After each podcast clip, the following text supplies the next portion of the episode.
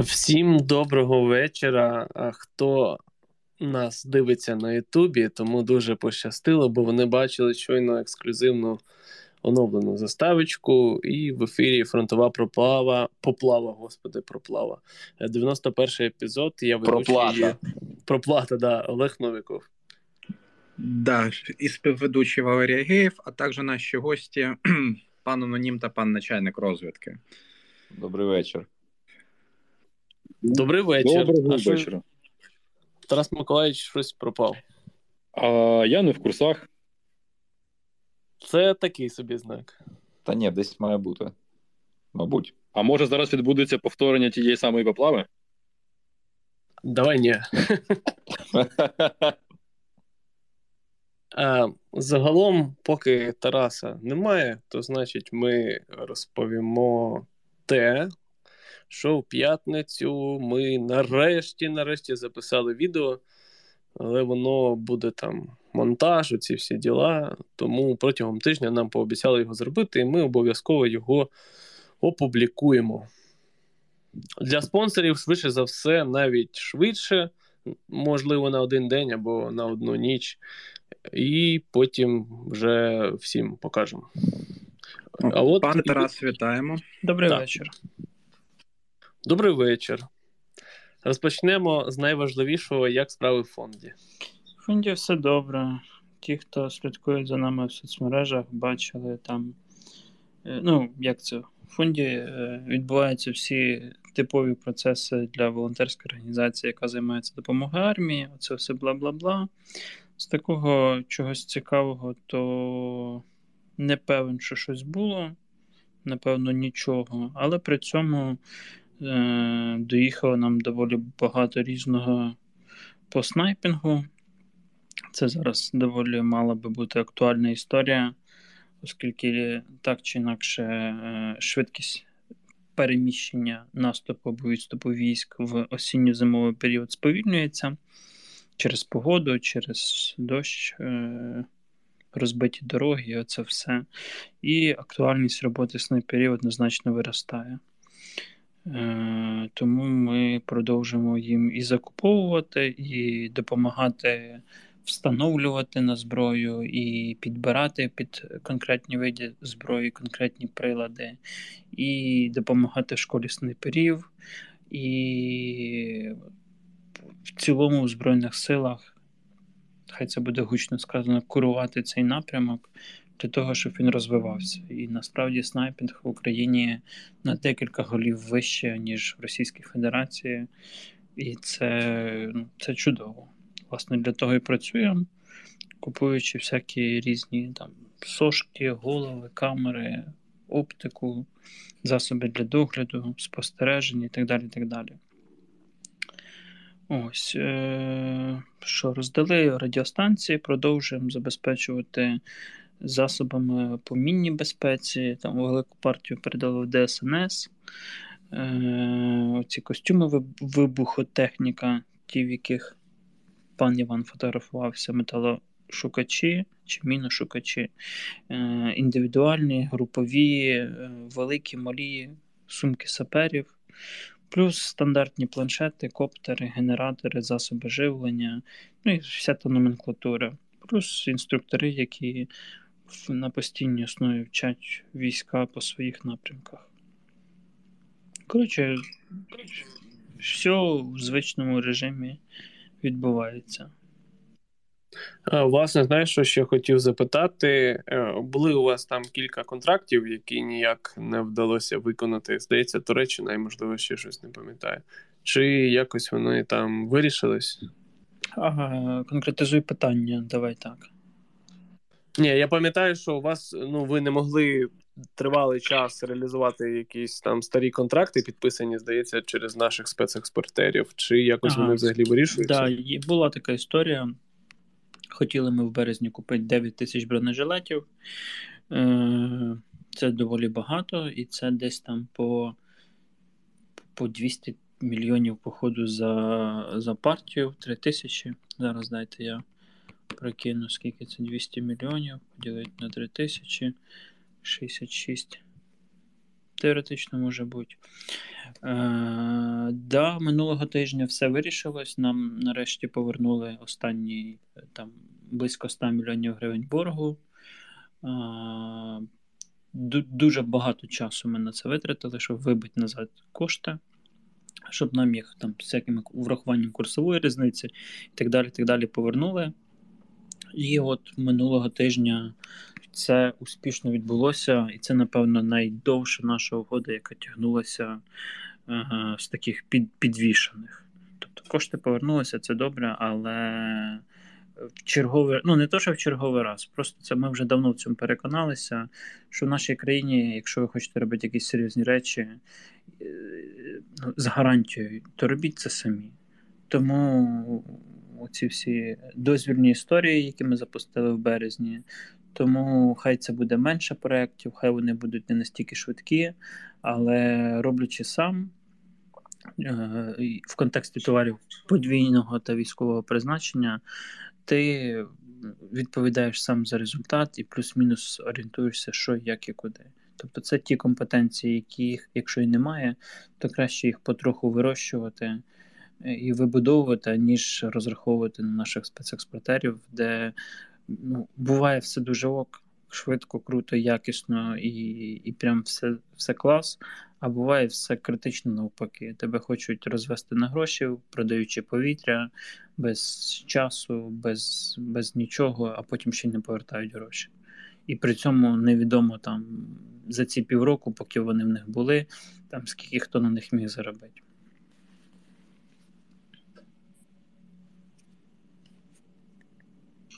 Також бачив, що ви там передали 200 броніків спецпризначенцям. Чи це якісь старі доїжджають, чи ви знову щось купуєте? Да, я писав про це. Ні, це Велмет, це всі все ті ж е, партії, які ми контрактували весною, там, можливо, в червні ще. Е, Вінницький, ні, Хмельницький, Хмельницький Велмет, е, який.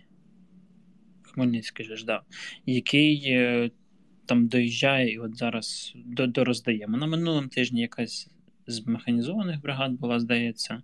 Оце тут ще, ну, типу, там їх не так багато лишилося, дороздаємо. Загалом, я думаю, що при.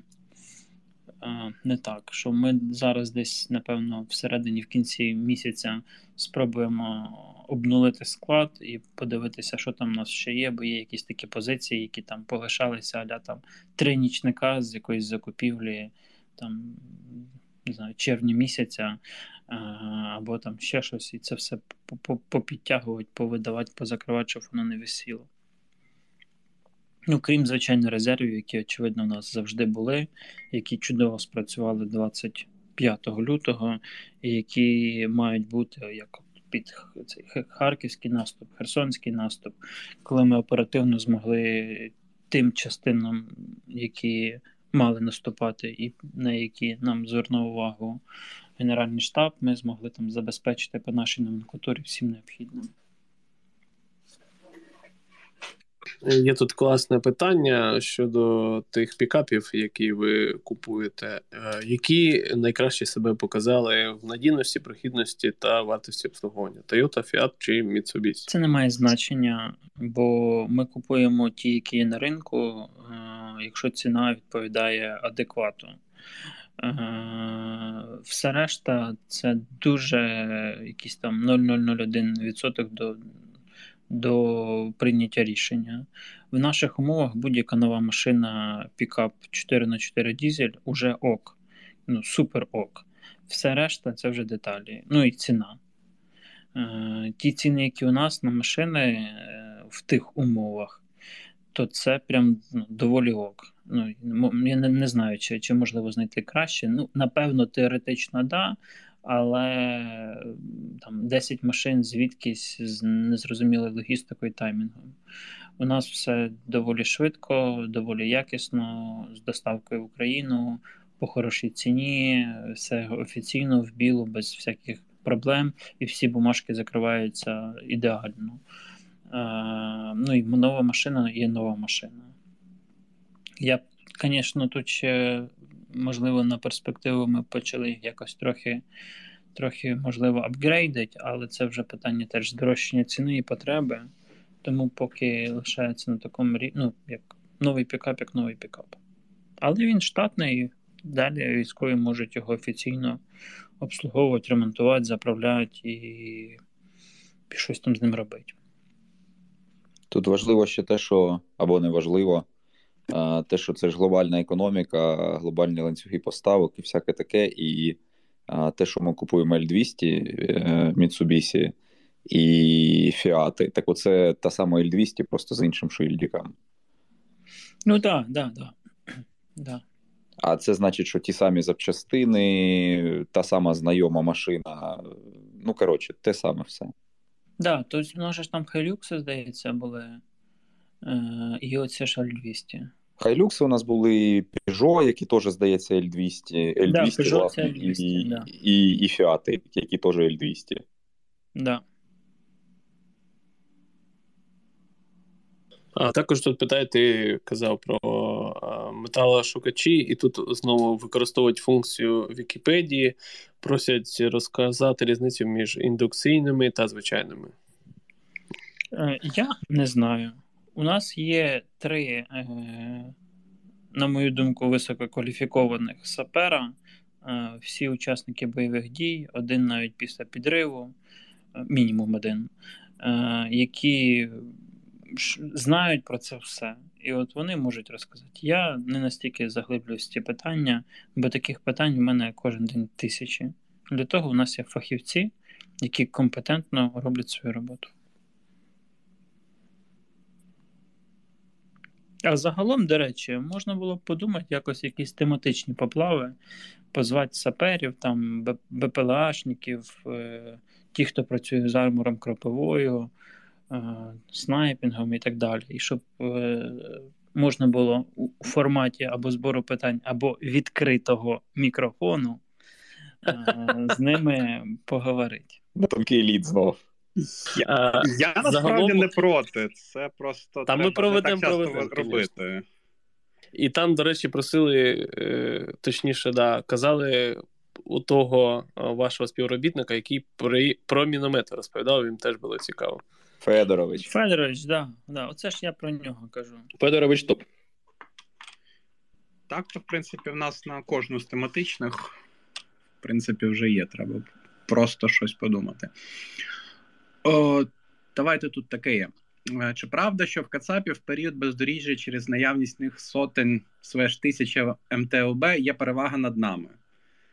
Ні, немає такого, але ну, типу, гусенична техніка це прям ну, це ок завжди в таких умовах і такій погоді.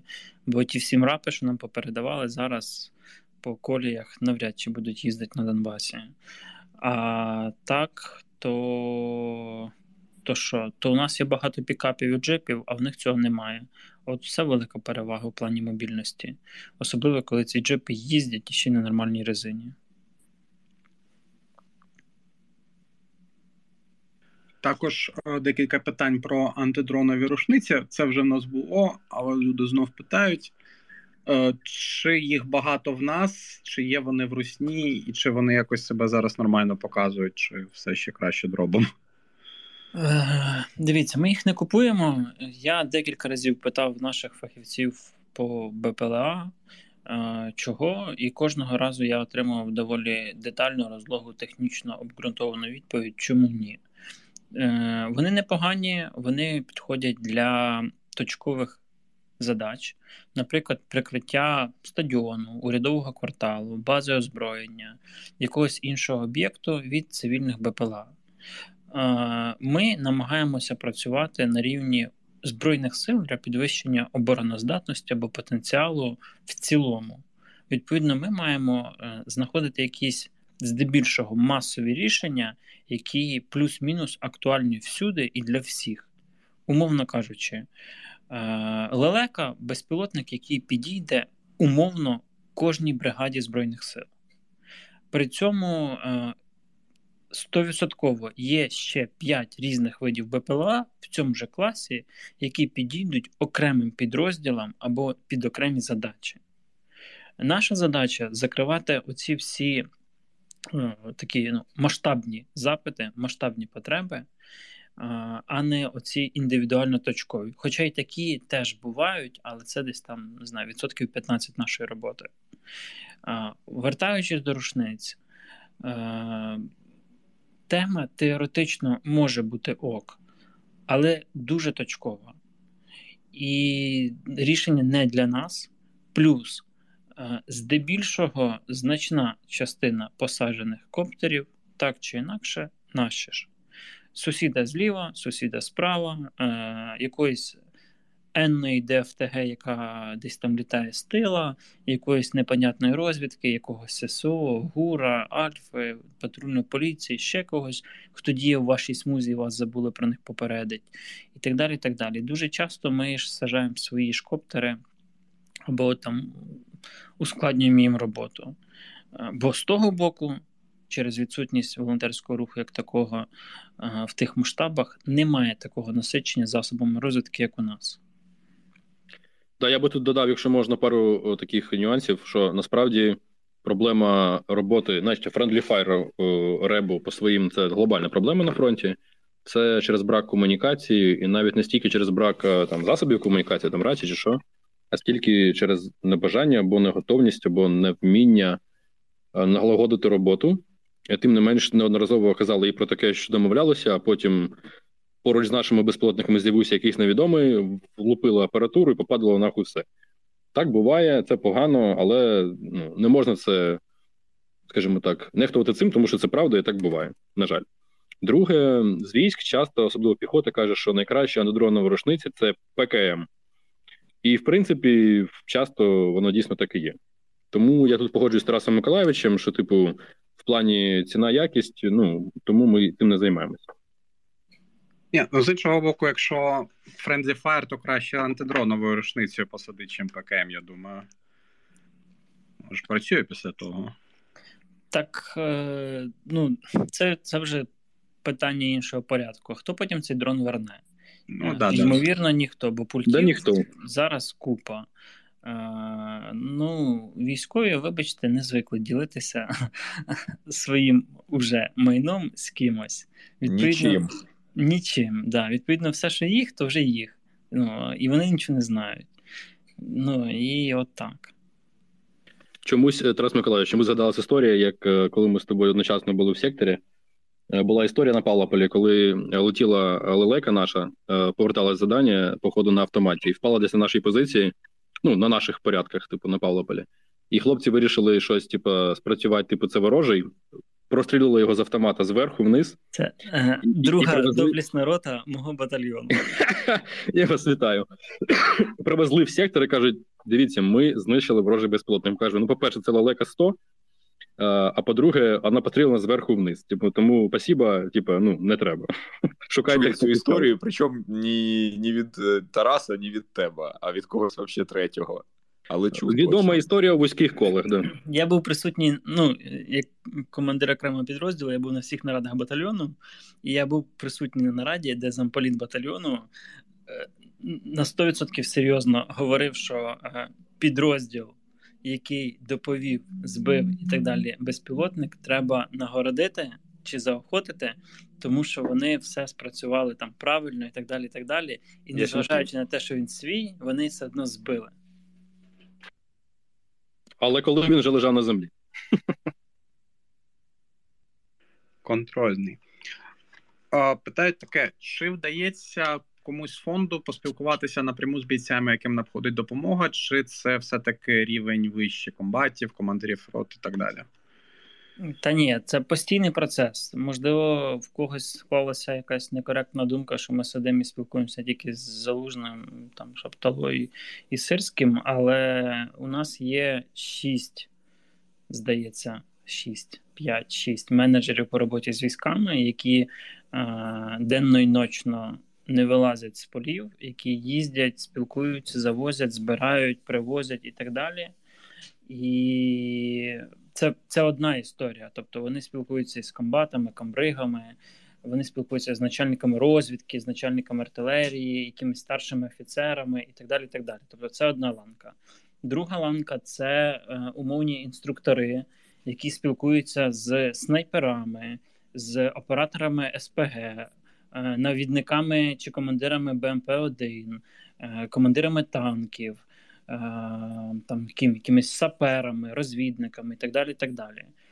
Оператори БПЛА, там, пункти управління розвідки. Тобто це величезний пул людей. Ну, Це це ну, не просто космічно великий, це це дохуя прям в цій армії, з ким безпосередньо відбувається контакт, і якщо треба, з ким, ну от там, умовно кажучи, якщо мені завтра треба дізнатися стан справ в X батальйоні Y бригади, то це робиться в два дзвінки. Один до Римурука, а другий Римурук мені доповідає, що там відбувається. Ти там власне сам написав твіт щодо трофейних торів і сказав, що ввести їх на бойову задачу це типу, дуже складно. Чи можеш розповісти, чому? Навіть якщо є ракети, наприклад, у нас. То, що я був минулого року на разом з Андрієм на полігоні на Херсонщині, де спостерігав з аля стрільбами наших торів ще довоєнних. З того, що приїжджало по Хрещатику. БГ було аж від сили нуль. Е, при цьому на стрільбах влучань, аж від сили нуль. При цьому людей, які хоч якось розуміють, як воно працює, як воно заряджається, перезаряджається, що робить, коли там щось не працює, і як взагалі її чуть не заводить, на пальцях одної руки сапера. Е, довоєнна історія з торами, вона дуже гарна інформаційна пропагандистична картинка, але не більше. І КПД від них реально мінімальний. Я допускаю, що він був, але він мінімальний, і бо я свого часу дуже загорівся за ними, я дуже хотів їх там апгрейдити, модернізовувати, їм там все робити, щоб вони її бачили і так далі. І з кожним зануренням в глибину деталізації я роз дізнавався для себе, відкривав, що все дуже сумно. Від того, що немає фахівців по шасі, до того, що півтори доби перезаряджали одну машину, бо непонятно було, як ті ракети туди вставить. І плюс воно летіло в молоко, ракети непонятні, комплекси старезні, ті, що в нас були. І як це все зібрати в купу доволі складно. З іншого боку, зараз ми затрофеїли доволі багато нових машин: Торем 1, Торем 2. А, І якби їх зібрати в кучку, залучити якихось оті півтори людини, які в нас були, попробувати поговорити з якимись партнерами, в кого такі системи є, щоб вони, може, підучили, і методом научного тика спробувати їх відновити, то, як мінімум, з ідеології ідейно пропагандистичної точки зору можна було б отримати якийсь прикольний результат. Хоча мені здається, що навіть по по тому, що я бачив, у нас би десь на 2-3 2-3 батареї ми б могли назбирати вже. Плюс там і ТЗМ десь світилась, і я допускаю, що ще якісь машини світились, і ще можна побиті позбирати там під якісь зіпи запчасті. Тобто, щось можна було б спробувати зібрати. Ще таке питання. Там ми, звісно, раніше не любили і зараз не любимо обговорювати якісь анонси, але загалом там Німеччина пообіцяла, що вона забере чи якось передасть від Греції Словаччини 100 танків. Це знову такі радянські. Правильно? Ну, так, да, так. Да. А що вони там? 72-ки мають? В греків на Кіпрі е, Здається, та 84-ки, да, чи 80-ки. Ні, 84-ки неможливо, а 80-ки можливо. Ну там більш цікава історія з тим, що і в, в греків і на Кіпрі є і С-300, і Буки. О, вибачте, Буки, Тори. І це це могло би бути, але вони давали греки офіційну заяву, що нічого не передадуть. Ну, може, хоч танки дадуть. Ну, давайте почнемо з тих БМП-1, що в них є, і що мали б нам бути уже погоджено передані на обмін на мардери. Бо там теж немаленька кількість, і для нас це зараз було б дуже доречно в умовах нинішньої погоди. Тут є ще класне питання про Марси е, чи М270. Е, там мілітарний писав, що застосували ракети з мінами. Е, І тут, власне, два питання. Е, Коротше, по-перше, питаю, чи це типа як касетні боєприпаси, чи це дистанційне мінування? Так, це ж е, одне витікає з другого. За рахунок касетного боєприпасу відбувається дистанційне мінування, і це не новина, це вже світилося десь там мало не місяць, що ми мінували таким чином, і по документах світилося, що ми їх отримуємо в рамках МТД. Е, снаряди під під протитанкові міни, які там мінімум місяць точно застосовуємо, а то, напевно, вже й два. Там в Ютубі пишуть, що на Кіпрі Т-80. Ну, от, бачите. Питають, де о, де можна отримати таблиці для 120 мм американського міномета. Начебто Андрій Моруга на мілітарного казав, що їх робили. Да, в нього є. Е, Напишіть, я не знаю, мені в приватні, а я вам завтра по Ну, це просто е, як? Це просто от питають в формі, тобто я не знаю наскільки наскільки ця людина довірена. Я думаю, чи є якийсь типу засіб. Ні, це, це, це, це так не робиться. Напишіть, а ми вам дамо телефон Федоровича, він з вами зв'яжеться, mm. дізнається, хто ви, звідки, звідки у вас той міномет, чи ви вмієте ним користуватися, і так далі. І так далі. Mm. А може ви шпигун? Звісно. А шпигунів ми то його. Віддаємо в руки ДФТГ. Точно, Київською. Сусідам нашим. Коротше, е, людина, яка задала це питання, їй треба буде знайти інший спосіб зв'язку, бо я точно не буду перевіряти, хто це. Так ще раз, напишіть мені в приватні, я вам а. відпишу. А, тобто, добре, тоді вас просять перевірити ДМ в Твіттері там десь раніше. Е, там багато всього. Питання, що з нього важливо, що не важливо. Е, там без подробиць, так що не, не можу сказати. Можна по класиці мені, звісно, написати. Продублювати. Тут трохи дивно сформульоване питання. Я переформулюю. Е, чи можна, чи є сенс якось продавати трофейну техніку, е, щоб отримати гроші, щоб купити за них щось ще? Е, Трофейну техніку.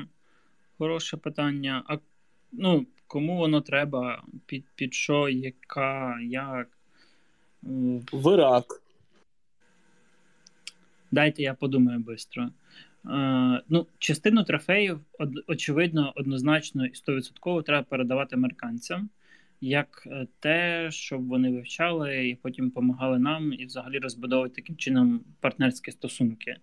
Частину сходу вводиться в стрій і нікому не продається, бо воно далі її бачить русню. Частина може бути цікава, але кому і це це дуже індивідуальні історії. І враховуючи, що після цієї війни світ здебільшого буде відмовлятися від російської зброї, як такої, то навряд чи хтось захоче ще щось купувати, а працювати з умовним Іраном або там, я не знаю ким, нам не дуже і хотілося. Тут ще таке от питання є: е, чи не було б краще отримати кілька сотень М113 замість Макс Прошок? Е, що дають, то й беремо. Теж правда. Дивіться, все, що ми отримуємо, здебільшого не від нас залежить. Я впевнений, що якби був вибір між М113 і Max Pro, ЗСУ обрали б М113. Але чогось маємо, що маємо. Тому і радіємо.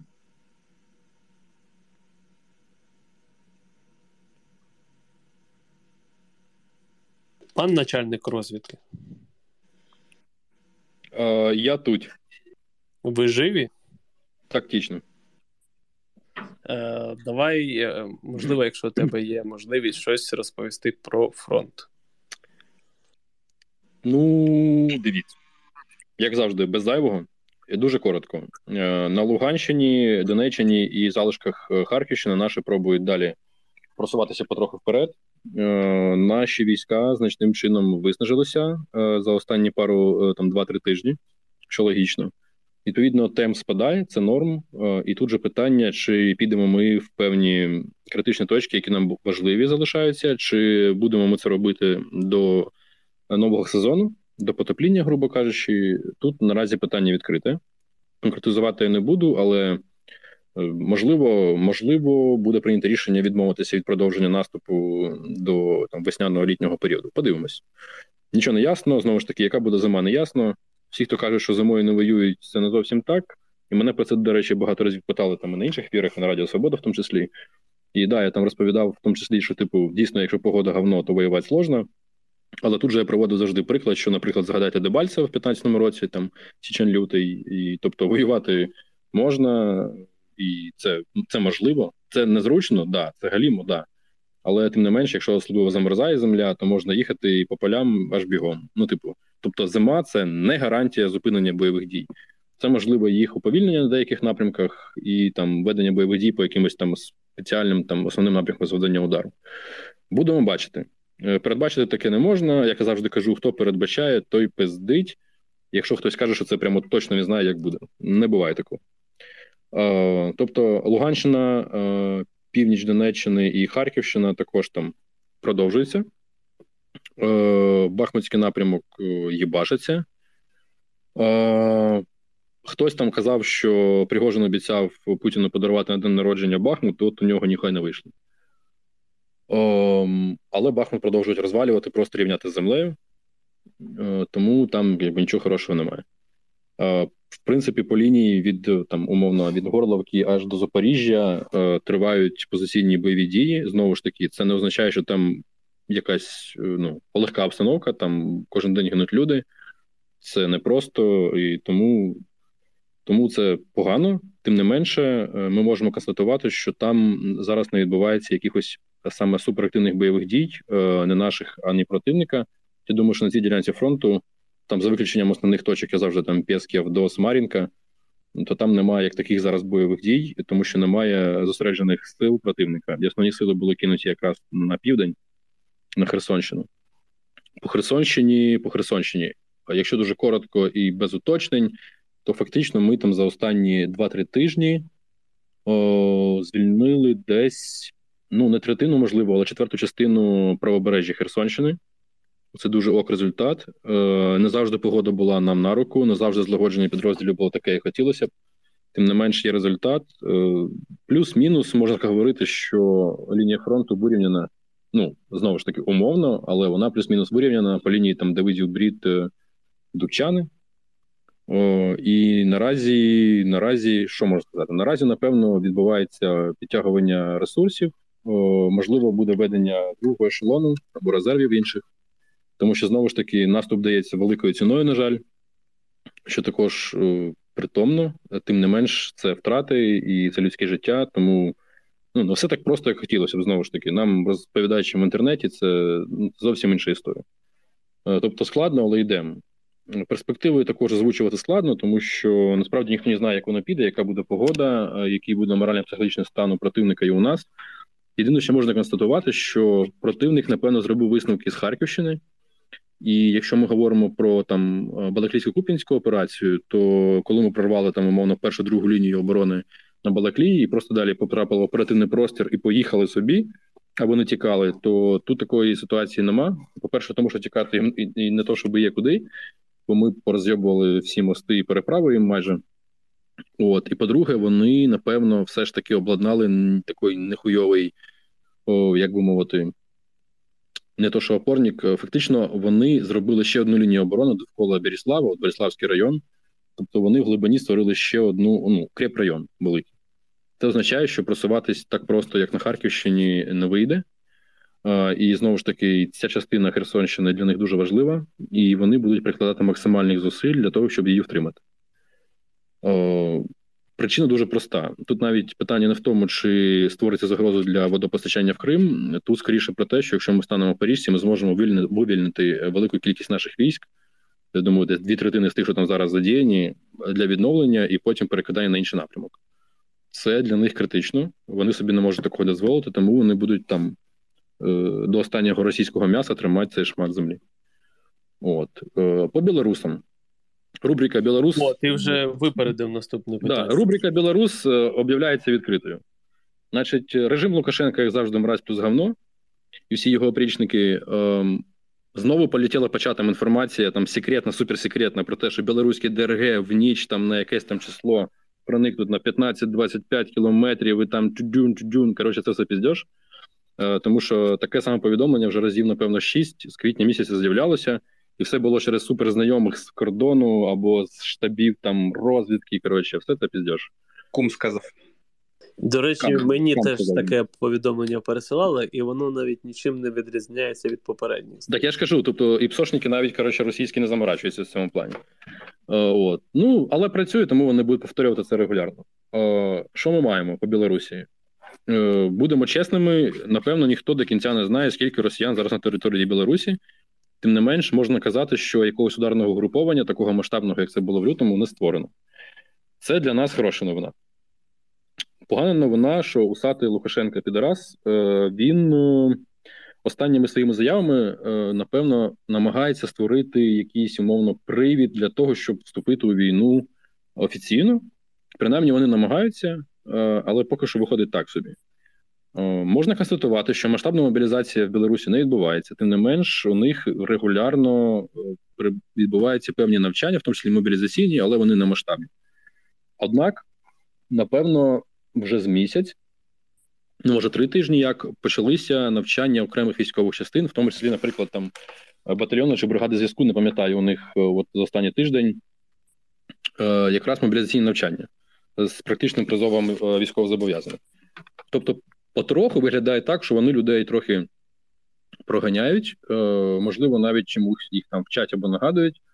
Але насправді, все ж таки, я не думаю, що це може мати успіх наразі зараз. Е, так само, наскільки мені відомо, вздовж кордону від Волині до Чернігівщини стоїть там 5-6 БТГерів. Я вам кожен раз це говорю. Але мені Тарас сказав не мовчать, а говорити, тому я буду говорити.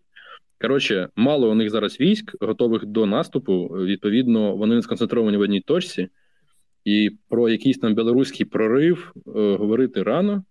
Тим не менш, загроза е, вступу Білорусі у війну дуже велика, дуже велика. І, скоріше за все, це питання часу. Формат, як завжди, невідомий.